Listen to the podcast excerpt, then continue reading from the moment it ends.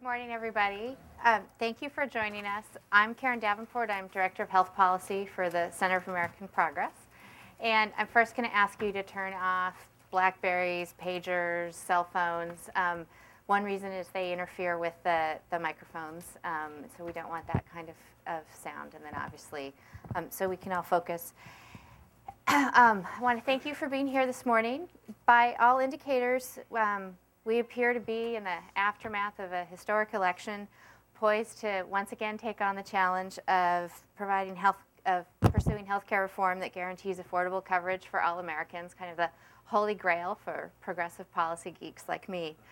Um, according to the, the Kaiser tracking polls, when 2008 started, health care tied a close second to the economy as a top voting issue in voters' minds. And in October, um, you know, the election really looming, it was it was still second, although you know now somewhat farther behind the economy um, as a whole, and tied with Iraq as a, a top is- issue in, in voters' minds. And between January and October, you know, so much had happened in the in the campaign and in our nation as a whole. Healthcare enjoyed top billing through the, the Democratic primary contest in a lot of ways. And then as we entered the general election phase of the campaign, I think it really fell off of the campaign's radar screens and by extension the media's radar screens for a while, only to resurface in the fall. And um, you know, some reports say that Senator Obama spent about 86% of his October advertising budget on healthcare on ads that included healthcare themes. Um, we also saw, obviously, the, the economic earthquake that is still sending out aftershocks, if um, the November employment report can be considered a mere aftershock. And some are suggesting that we can't take on healthcare reform right now. But a majority of the public is still saying that it's more important than ever to look at healthcare reform given our nation's economic troubles.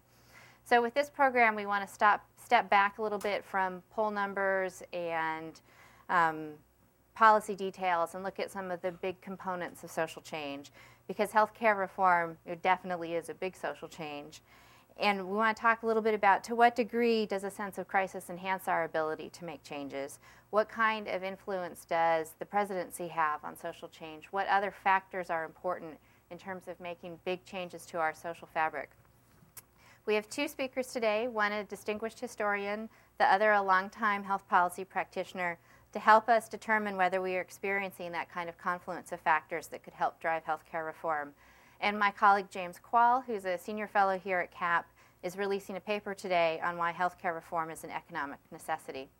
So, to move to the program, Bob Dallek, who is on my right, your left, is an award winning historian who specializes in the American presidency and in foreign affairs.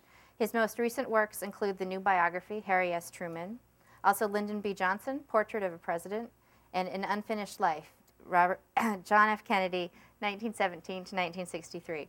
He recently retired as a professor of history from Boston University and has previously taught at UCLA, Columbia University, and other distinguished um, centers of higher learning.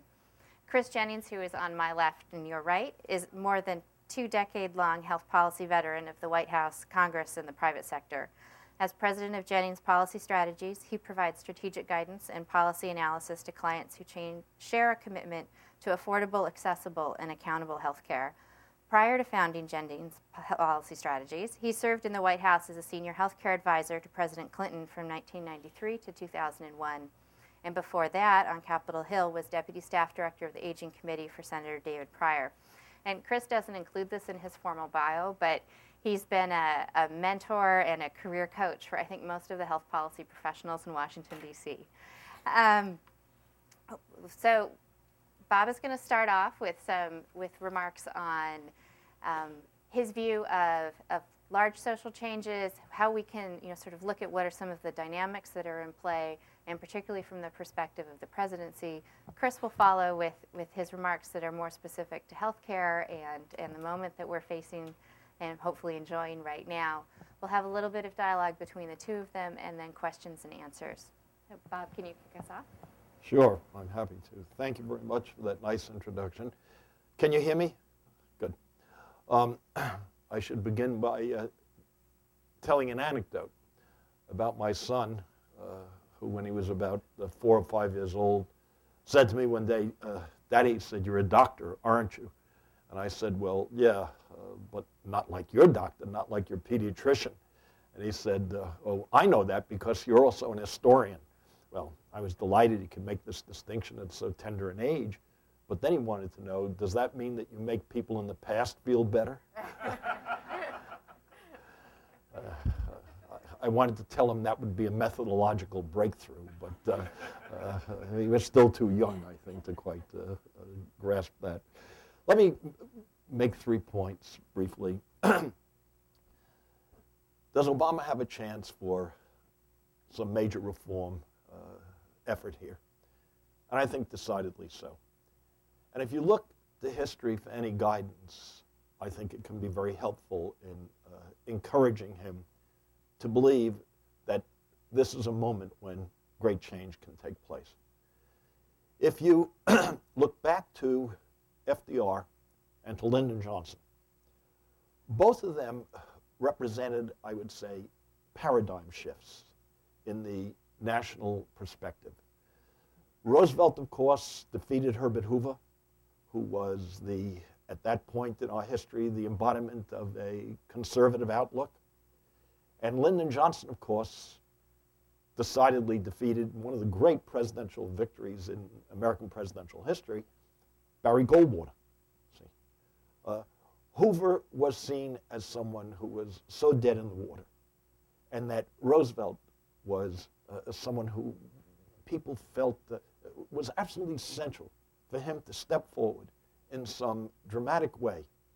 And uh, he, he, of course, seized upon the moment to move decidedly ahead, to change American society forever.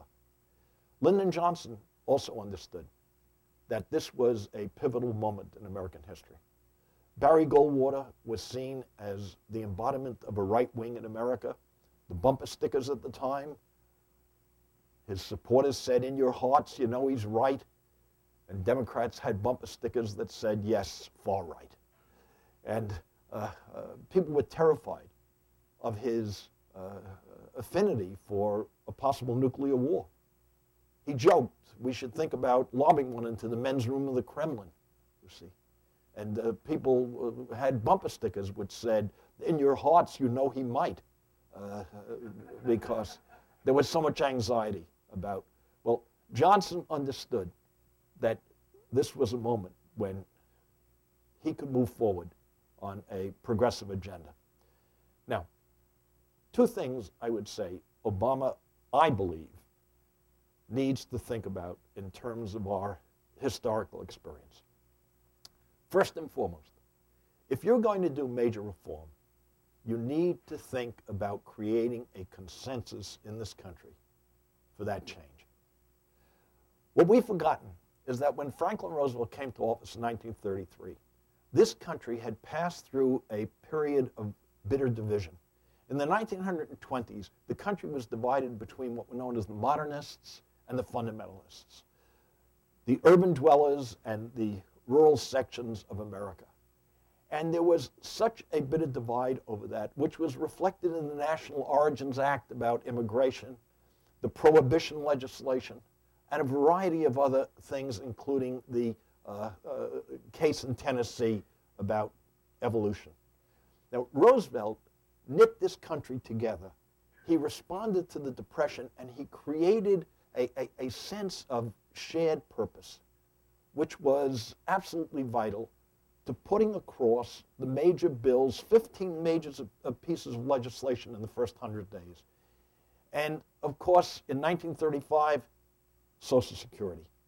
Social Security is of such a central part of the national experience now. Anybody who tried to get rid of it would be committing political suicide because it's a program that reaches across all segments of the society, you see. Johnson understood and made the same point. He put across federal aid to education, for example, elementary, secondary, and higher education. And one of his aides said to him, Mr. President, money is going to go to rich school districts. And he said, that's just fine. We want them to go to all school districts. Because it was his way of saying to the country, this is not simply a poverty program, It's something which is going to affect all Americans. And that, of course, was true of Medicare. Medicare is a piece of legislation, is a program which touches, vitally touches the lives of all Americans, you see. So Johnson understood that. So my first point would be consensus. Second point, and then I'll desist. There's a cautionary tale that Obama should be mindful of, which is that war kills reform. Every time we've had a major war, major commitment to a war, it has killed off a reform movement in this country. Populism was done in by the Spanish American War. Progressivism was stopped in the tracks in its tracks by World War I. Roosevelt said that Dr. New Deal has been replaced by Dr. Win the War. Lyndon Johnson saw his great society go a glimmering with the Vietnam War. You cannot have uh, uh, guns and butter. However much Johnson wanted to do it, he was not able to put that across.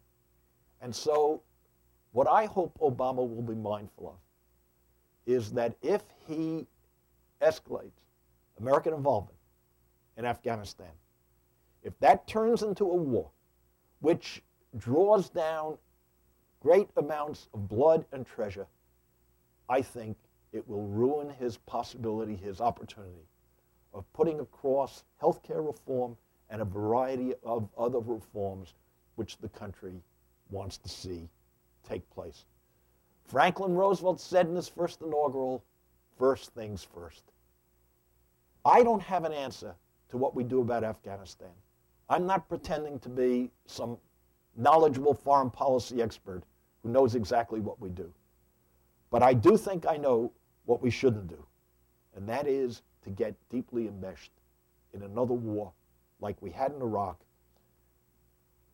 Or one other point I could make Harry Truman and Korea. Truman made the mistake of crossing the 38th parallel, and it destroyed his presidency and the opportunity to put across the fair deal.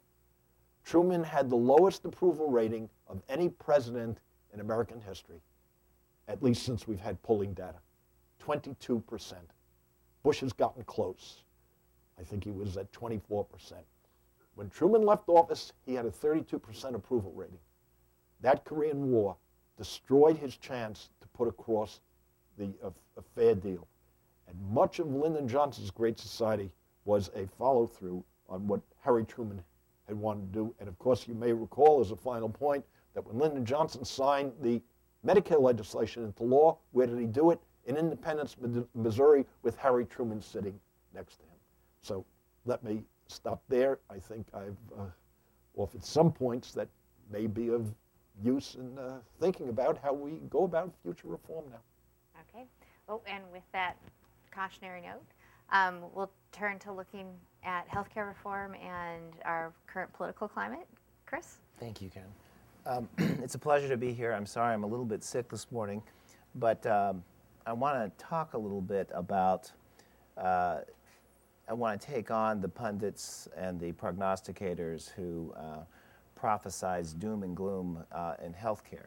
And, and first, before I do that, I, would like to uh, acknowledge that many of the reasons that frequently are cited about the challenge of doing healthcare reform uh, are compelling. I mean, there are, there are real issues. Um, they include, just to put them on the table, uh, deficits uh, and deficits and deficits going up close to maybe next year as high as $1 trillion, debt, uh, $10 trillion, political polarization, uh, competing priorities, um, that all of which can um, be cited collectively or individually as reasons why uh, broad healthcare reform is extremely challenging.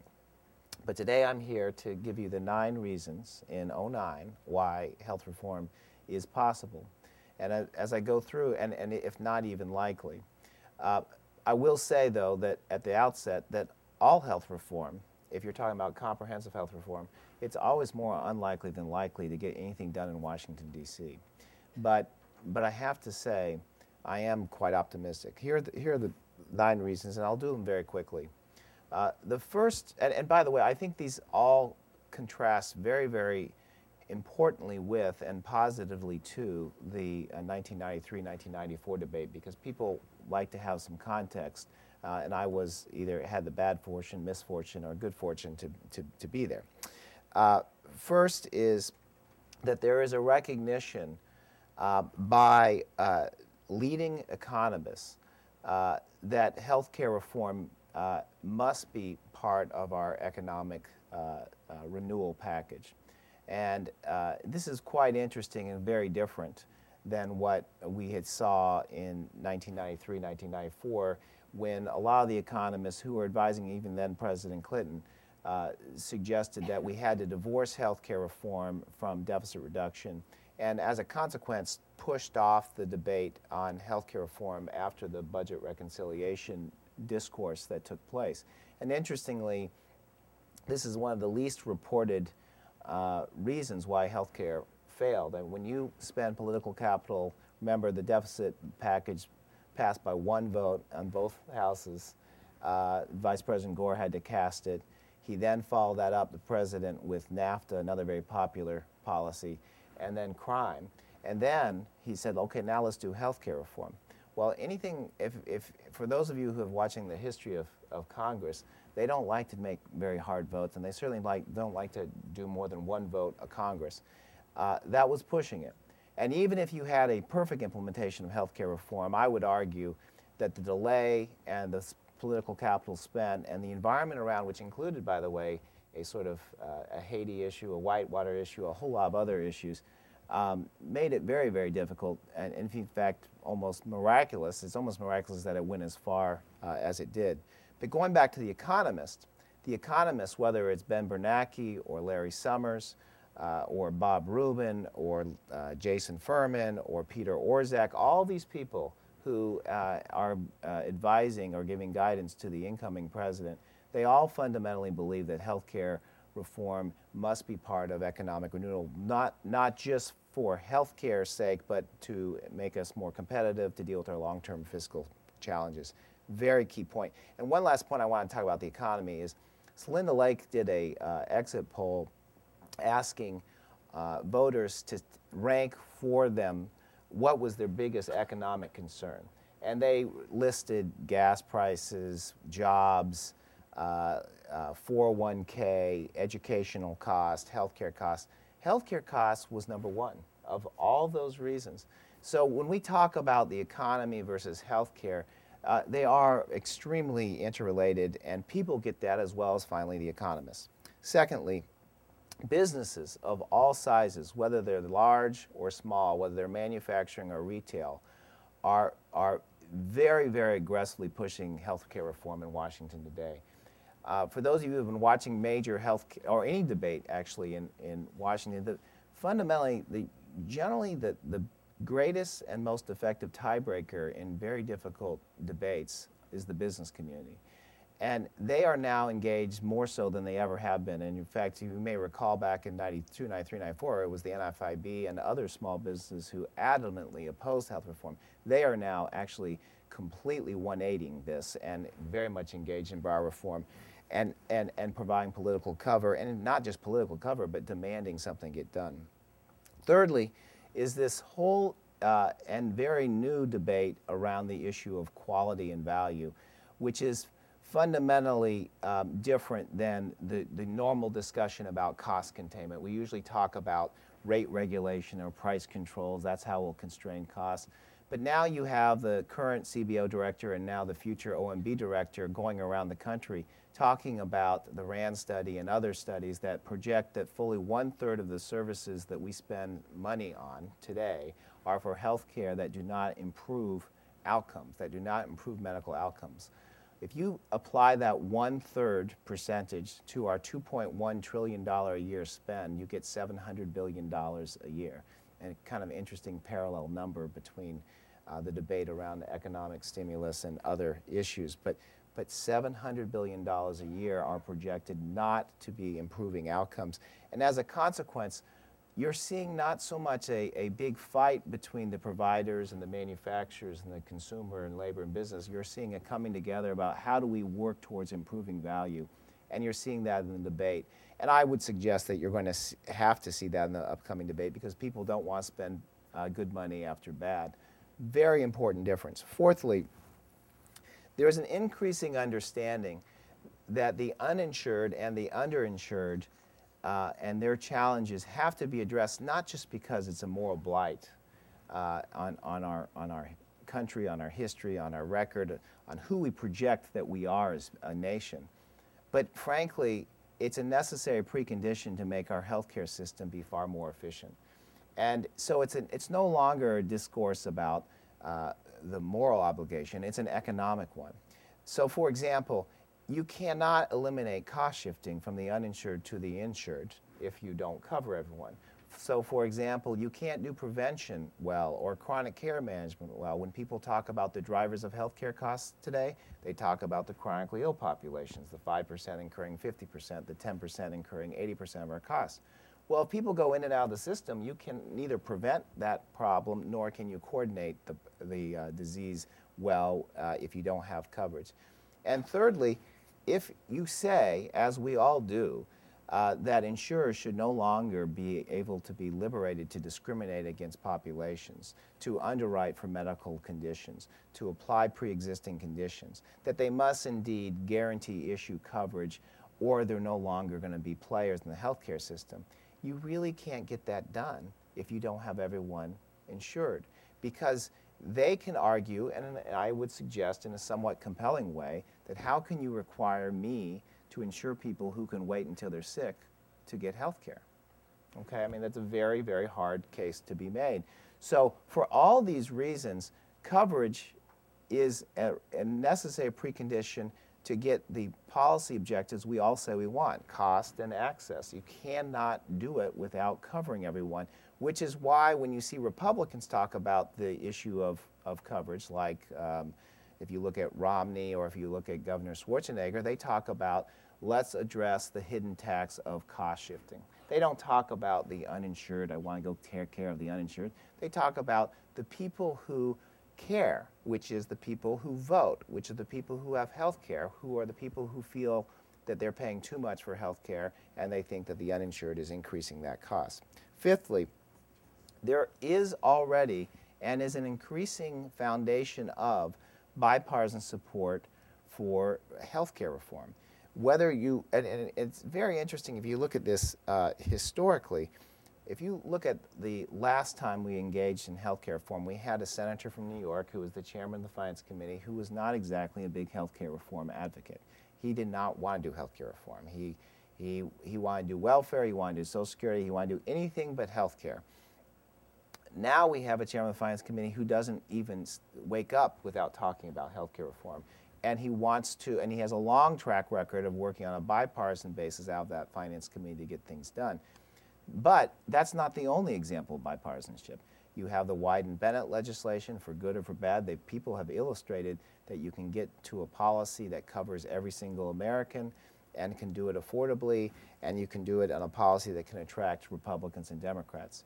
You've seen the Bipartisan Policy Center with Senator Daschle, Baker, Mitchell, and Dole, who are now working on recommendations for January to, for, for the uh, Congress and the new administration to consider. And you've certainly had the Massachusetts um, policy in which a Republican governor and a Democratic legislature came together to get things done. I mean, this, these, these type of um, bipartisan consensus foundations never existed in 93 and, uh, and, and now they do already before we go into the 2009 debate. Okay, four quick others.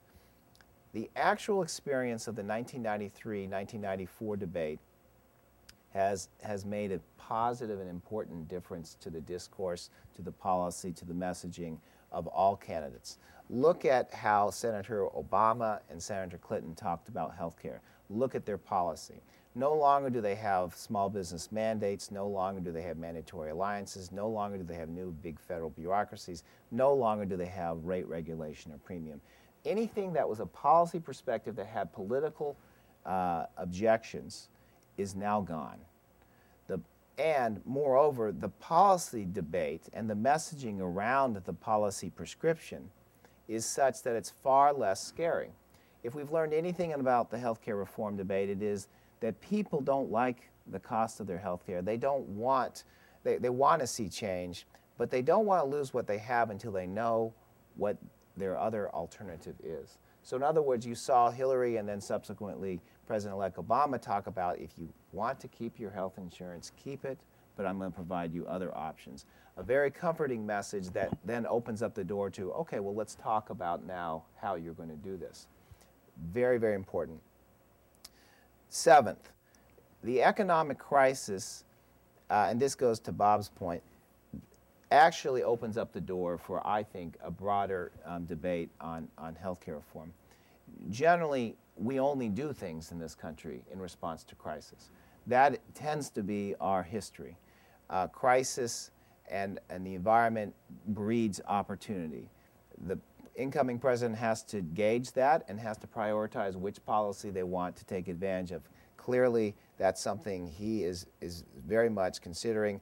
Certainly, Social Security came out of an element of perception of crisis. I think healthcare could as well. Eighth, there is now an increasing understanding and realization in Washington that there is, that comprehensive reform may indeed be more viable than incremental healthcare reform from a policy perspective and from a political perspective. And this is really important because a lot of, if you've looked at the debates in incrementalism, what happens is people don't care enough about the incremental population you're trying to deal with. The only people who really tend to care are the people you're hitting to pay for it. It's the offset population, the pay for population.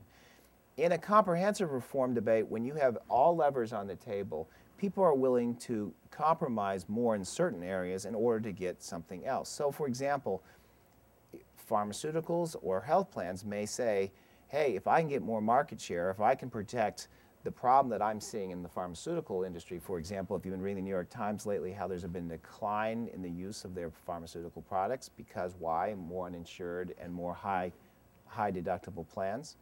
They say, well, hmm, maybe there is something in this for us to do something. And P.S., I don't have to get blamed for it if nothing happens because I can, I can take a very positive, progressive uh, uh, positioning um, um, uh, place in the debate. That's really very important. And here's the last point, and I think which builds on this, this number eight. Notwithstanding the rhetoric of Senator, uh, Senator uh, uh, McCain and Senator Obama, the so-called sleazy special interest, or some of them like to be called stakeholders, uh, are, uh, are actually far more willing to and ready to engage in broader reform. And I could go chapter and verse every through every single one of them. I'm not just talking about consumer labor business. I'm talking about plans, biz, uh, plans, pharmaceutical manufacturers, device manufacturers, and healthcare providers.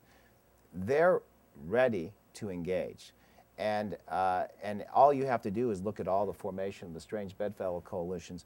They get that the current, the current uh, baseline of our healthcare reform, uh, our, excuse me, our healthcare system is absolutely unsustainable. They worry that the reaction to it over a period of times will be something far more negative than they see it currently are being debated. And, and they're seeing that the current policy debate is now something that they can live with. That, I would suggest, opens up the door for a meaningful reform debate. And, I, and I'll end where I always end in every healthcare discussion that Americans as Roosevelt said, will always do the right thing, but it's only until they've exhausted every option first, and I think we're pretty close. So thank you very much. thank you, Chris. Um, just wanted to follow up on a couple of points, and one was, you know, certainly this discussion of, in in this case, the role of economic crisis, but I think just generally of, of crisis generally. Um, Chris brought it up, you know, in a couple of different ways in, in his points, and Bob, I was wondering, you know, kind of thinking of particularly the role of the presidency in in a time of crisis and in pushing change. What how what kind of role does a president need to be taking? Theodore Roosevelt too said the presidency is a bully pulpit. And what I think the president needs to do, it's absolutely fundamental, is not speak to uh, special interests, but to the national well being. What needs to be done that will serve the national well being? Because this is a moment when the country, I think, is ready to think in larger terms, in broader ways. And I would just give you one example the civil rights issue, Lyndon Johnson. Johnson understood that if he went to the country and emphasized repeatedly the idea that African Americans had been an abused minority, which certainly they were, that they were entitled to a kind of uh, uh, justice and uh, uh under the Constitution, that it would not be enough to sell the country on civil rights. What he needed to do was to explain to them that segregation in the South not only segregated the races in the South, but it segregated the South from the rest of the nation. See, at the time, people thought of the South as sort of the crazy aunt you kept in the attic. And the way to do this was to desegregate the South, and then you would integrate the South into the rest of the nation. This would be an act of national well being because instead of those tensions, instead of that divide, instead of the bloodshed which we saw going on across the South, the South would become an integral part of the American uh, uh, national experience. It's so striking that Johnson was exactly right. Now, he knew he was going to pay a big price because he said to Bill Moyers, we're giving away the South to the Republican Party for as far into the future as any of us can see. He was absolutely right. But what he also understood was that this was going to open the door to the possibility that Southerners could run for president. They couldn't run for president until that point. The shadow of the Civil War still was so influential in deciding national politics. But think of who's been president since the two Bushes, Jimmy Carter, Gore ran from. Uh, you, you get Southerners who now feel they can run because they're an integral part of the nation. And Johnson, in a sense, sold civil rights to the country as a program of national well being. And that's what I think has to be done now with uh, uh, national health care. That it's, it's not something which is going to serve this interest or that interest, but it's vital for the economy and for the health of the nation in general. I, I think that's the tack that has to be taken. Chris, any thoughts on the, the bully pulpit role of the presidency versus? Yeah, I mean, I think that uh, that cannot be understated. Mm-hmm. Uh, I think sometimes the president doesn't understand the, the full power of the bully pulpit until later in their administration, but I think this one already has a good sense of that. And he tends to talk above these issues, the micro issues, and look at, at the, the broader interest. And I do think uh, this, this does have to be a broader message about the economy, and it has to be not just health care, but but health. I mean, and, mm-hmm. and I think he can, and, and, he's seen it in Chicago. I mean, anyone who's talked to him knows. I mean, he's very concerned about this epidemic of obesity. He he does believe that there has to be a, a focus on prevention and wellness as well as broader health care financing reform. And he sees it as an integral part of uh, strengthening our economy and, our, and I think I should add, our long term fiscal challenges. Because if we don't are, do this soon, if we don't change how we deliver health care in this country, we won't be able to afford our current liabilities, let alone our future ones. And he gets this. And I think this is complicated, but I think he's very, very skilled at communicating over the complication part and focusing on the shared uh, benefit of moving. Uh, again, both from an economic, a cost, and a coverage perspective one other thing I'd add is I think it's terribly important that this administration come up with some catchphrase. You know, when you, people don't remember much history in this. I know as a university teacher for 40 plus years, they don't remember much history. But there are phrases, you know, Franklin Roosevelt who said, better a government that lives in a spirit of charity than one frozen in the ice of its own indifference. They remember certain catchphrases like the New Deal or, or, or the square deal, you see, or the Great Society. And if anybody can come up with a catchphrase now that will, in a sense, sell this reform program to the country, they'll be doing a, a huge service to the Obama administration. And so he needs something. Johnson was so mindful of this. Uh, uh, he was told he should call his program the Good Society, but Johnson, being Johnson, said, no, no, it has to be the Great Society. and, uh, uh, but that was a catchphrase that caught the public imagination. It goes back to this whole point about the bully pulpit. So we need that as an inspirational uh, uh, force to drive this forward.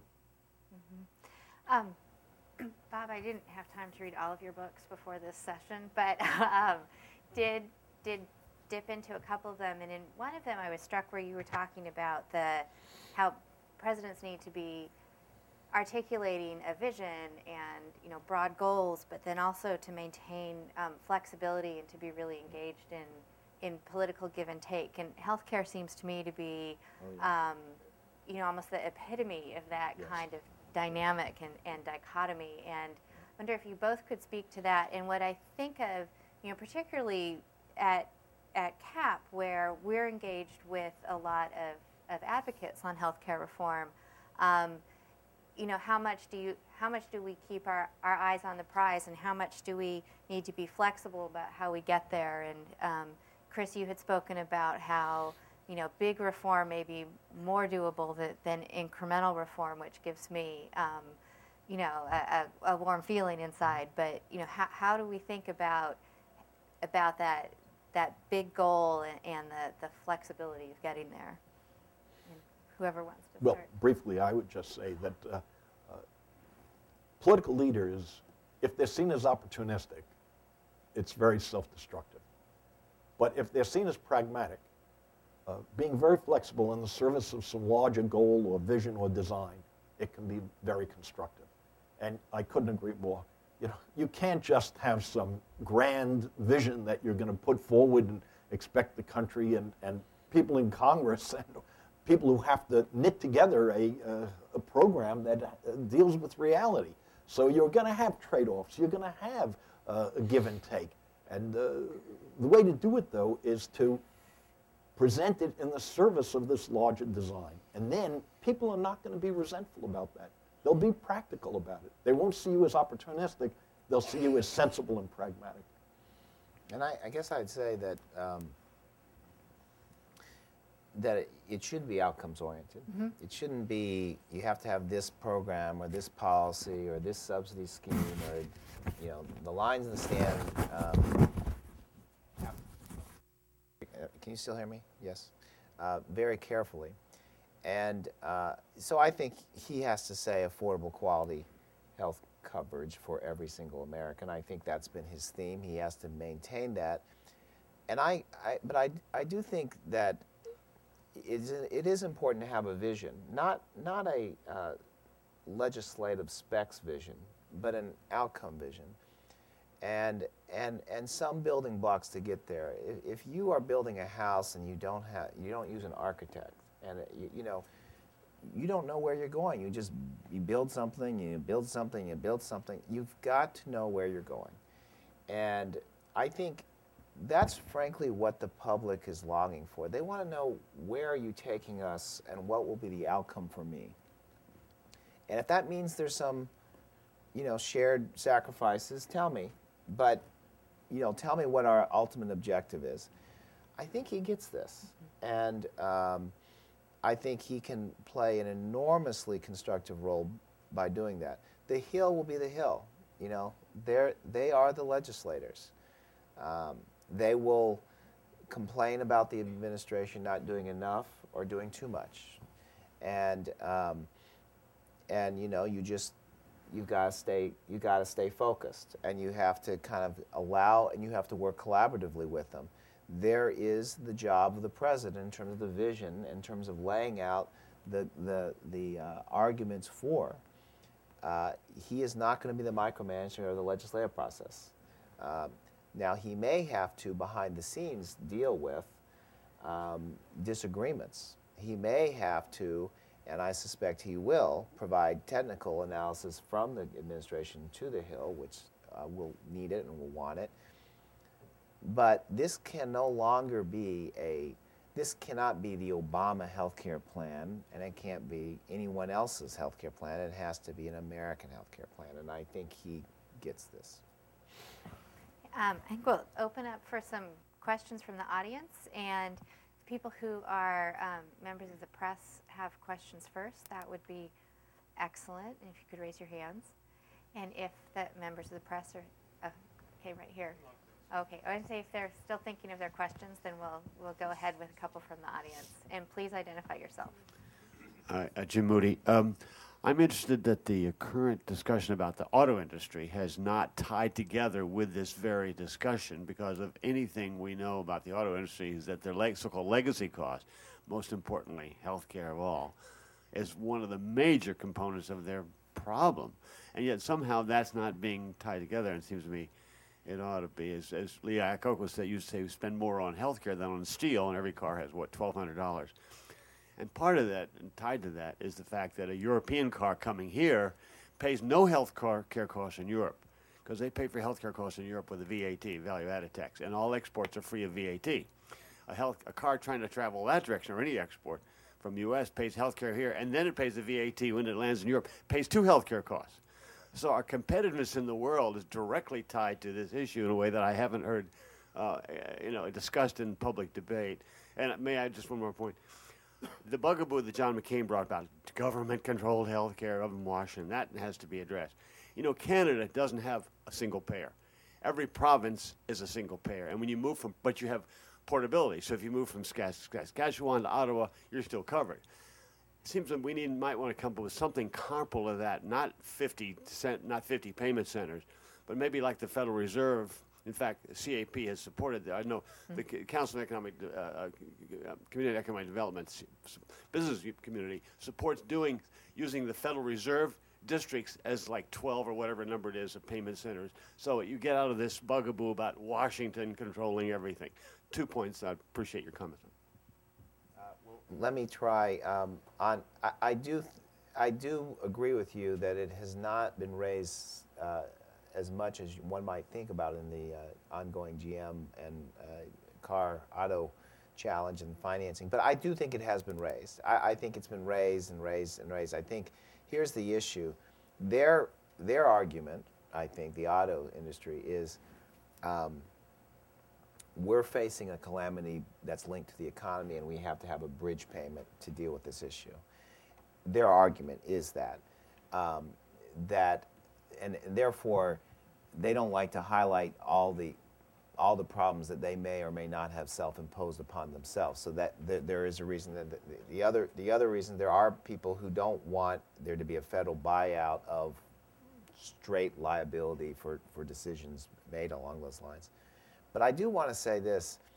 Um, it is true what you say. We cannot be competitive internationally if we don't find a better way to deliver and finance healthcare. I mean, it just it just is, is a huge challenge, and I think that's why you're seeing the employer community at the table in meaningful, meaningful ways, willing to, to suggest ways. Now, as for the whatever um, you know, what do you want to call it, single payer or regional administrators or wh- whatever it is.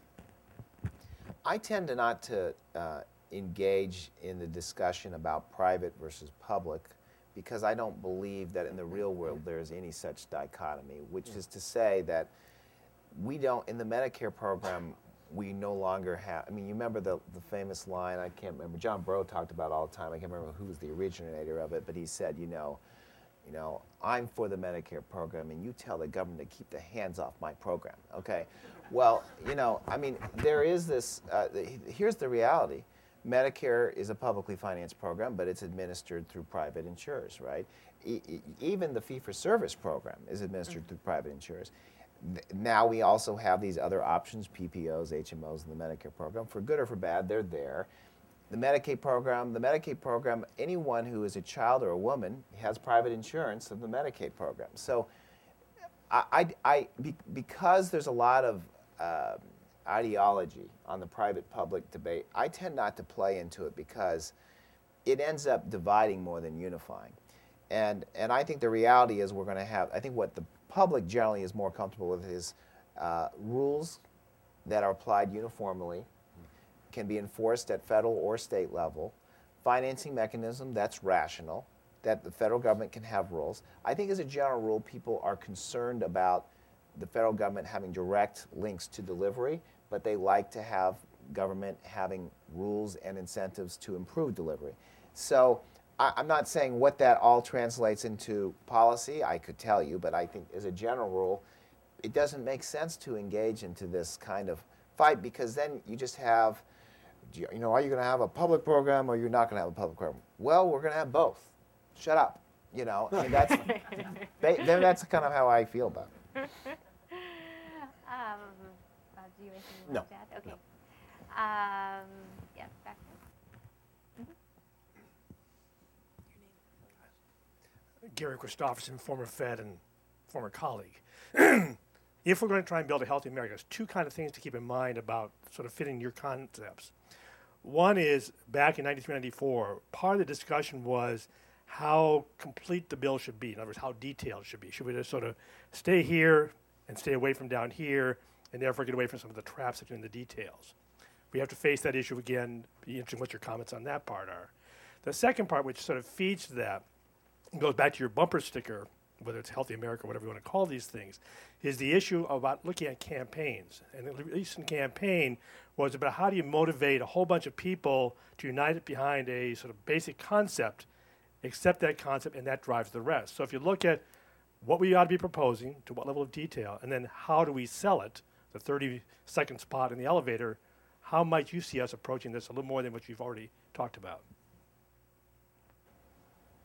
Well, I think that uh, we're in a very good situation at the moment because Obama is such an appealing man.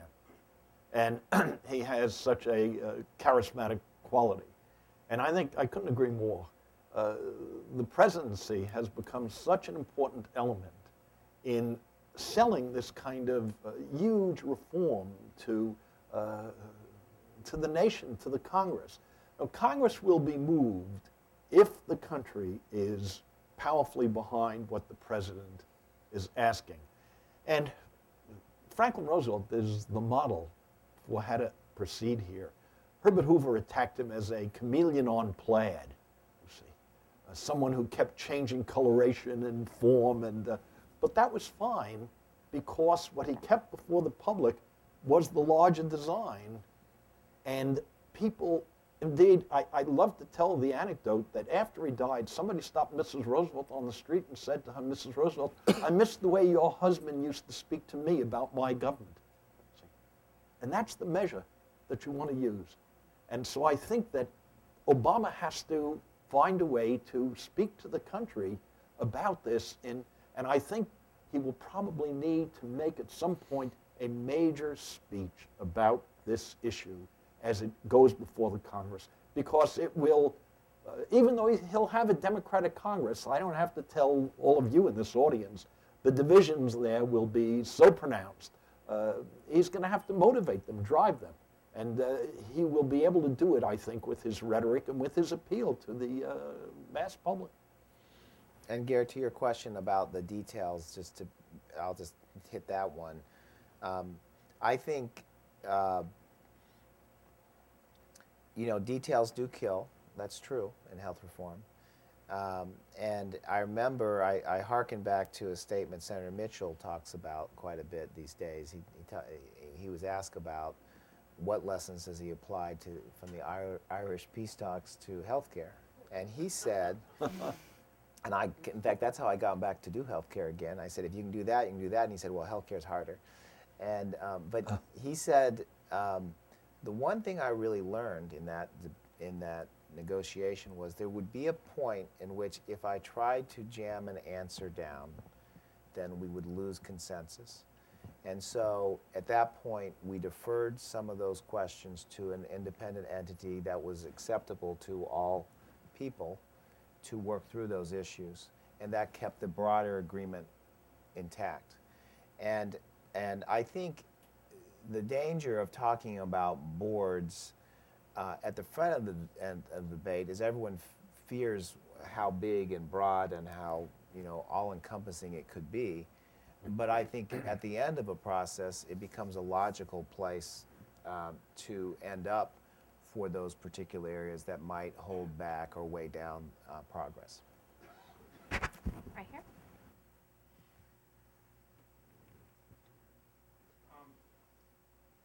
thing, uh, sorry, okay, I was, I didn't see you.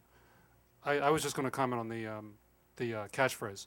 Um, a few years ago, Michael Tomasky wrote a great article in the American Prospect called the, it was, I think it's called The Common Good, or it's all about the common good, and he was pointing out that this would also benefit the Democratic Party to get away from the interest group thing, but I think that it also applies here, and I think that that would be one concept if, if every, if other people here want to compete with me on coming up with something.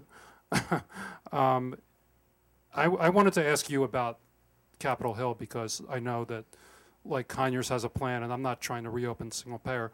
I'm just curious how you see that playing out, and, and if you think ultimately, whether it's Obama, presumably being the key player, whatever, can that work itself out so that it, it accrues to the to the advantage of uh, of reform and still be a sort of meaningful policy instead of some kind of stupid patchwork or you know something? Well, you know, I'm. I, I think that uh, the degree to which that there is a, I'm going to refer to this as a public program or a single payer type mechanism or, or something that moves towards that. The, the degree to which that gets serious attention will be the degree to which people say, one, there, are votes for it, and two, there's um, there is a specific uh, benefit for moving there, and I would suggest to you it would be cost savings. It would be an issue of it, it's cheaper to do that than do something else. And, and uh, I think that uh, in this legislative process, the way I try to talk about single payer is, you know, many people in this room probably support single payer. If I took away all the Republicans and said, go to Florida. Uh, and I said, Democrats, you're only in power. And I said, will you vote up or down a single payer? Would a single payer pass the Finance Committee? I would say that it's probably unlikely. And just to give you a, a context of the politics of this, the, but I do believe that there are people who see the benefit of um, in this in the narrative of competition and choice a public program option, and and there are people who feel that if you provide that option, people will migrate to that option in meaningful, significant ways. That may be a more politically viable way to go about doing it, and that obviously is an approach that President-elect Obama has has embraced. Even that will uh, entail huge, huge challenges on Capitol Hill. And, uh, you know, to me, I, I, look at this debate as, um, you know, can you get it? Fine, good. If you can't get it, what do I get in return for not having? I mean, and I, it's it's got to be outcome oriented. It has to be: Do I have affordable health care for every American, and do I have special protections for low income low income population? And is the program sustainable? And so, you know, these are big, big issues that will really be debated and considered in the context of the legislative process. But I do want to give you some context of where I think this plays out. We have time for one final question. Sorry, from the back.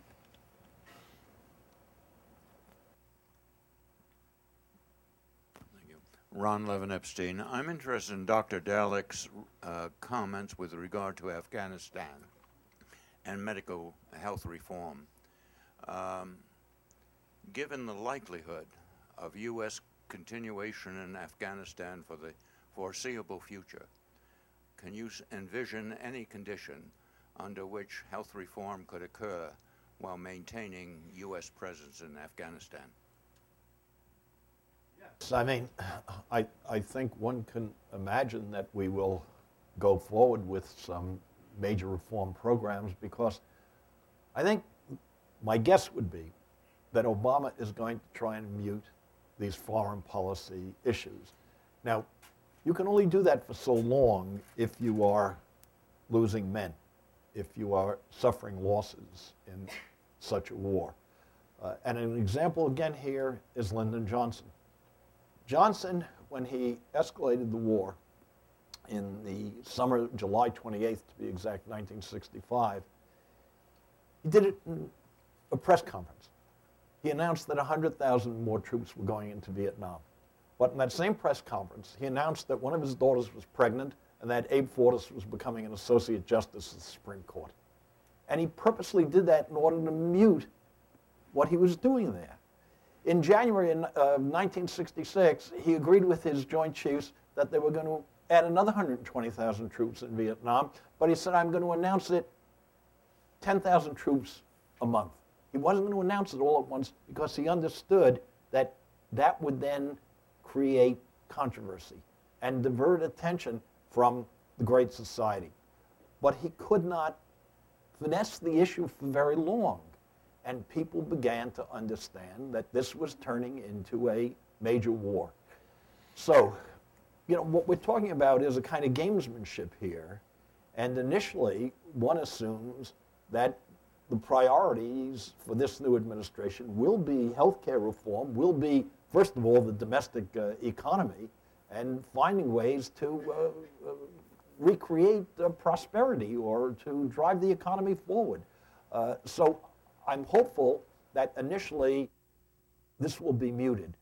You can't mute it entirely because as long as American troops are going to be involved in Iraq and Afghanistan, I think you're going to see loss of life.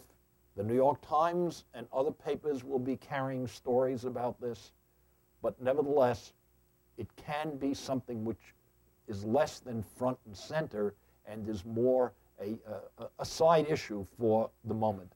But if it continues for two, three, four years and you lose a lot of lives, uh, it costs a lot of money, it's going to be an issue that will divert attention from the reform program.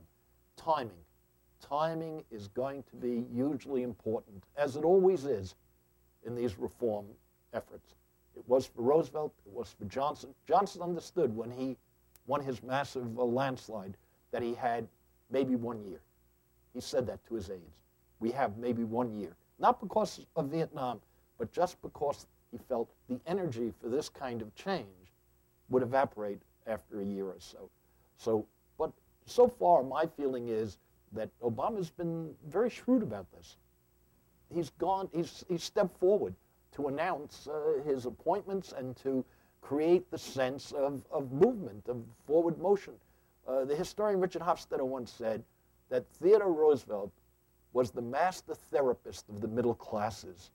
He created the feeling that much was happening when very little was going on, you see. So you need to be not just the uh, advocate of the bully pulpit, you need to be a master psychologist. And uh, it's a hell of a job. I don't know why anyone wants it. Thank you, Bob. I think that the I think your remarks about timing are, you know, probably particularly appropriate given that that we're thinking about, you know, how are we how can the how can healthcare be part of solving our economic crisis? How does that crisis, um, you know, propel change on the, the healthcare front as well? Um, and I think certainly the you know, cautions about competing priorities are, are very true, but I also think that the, you know, the momentum and the drive that a new president has, um, you know, even without some of those other circumstances, is is certainly concentrated on the on the front end as well. Um, please join me in thanking both Bob Dallek and Chris Jennings for being here this morning, and um, thank you for your attention to our healthcare program.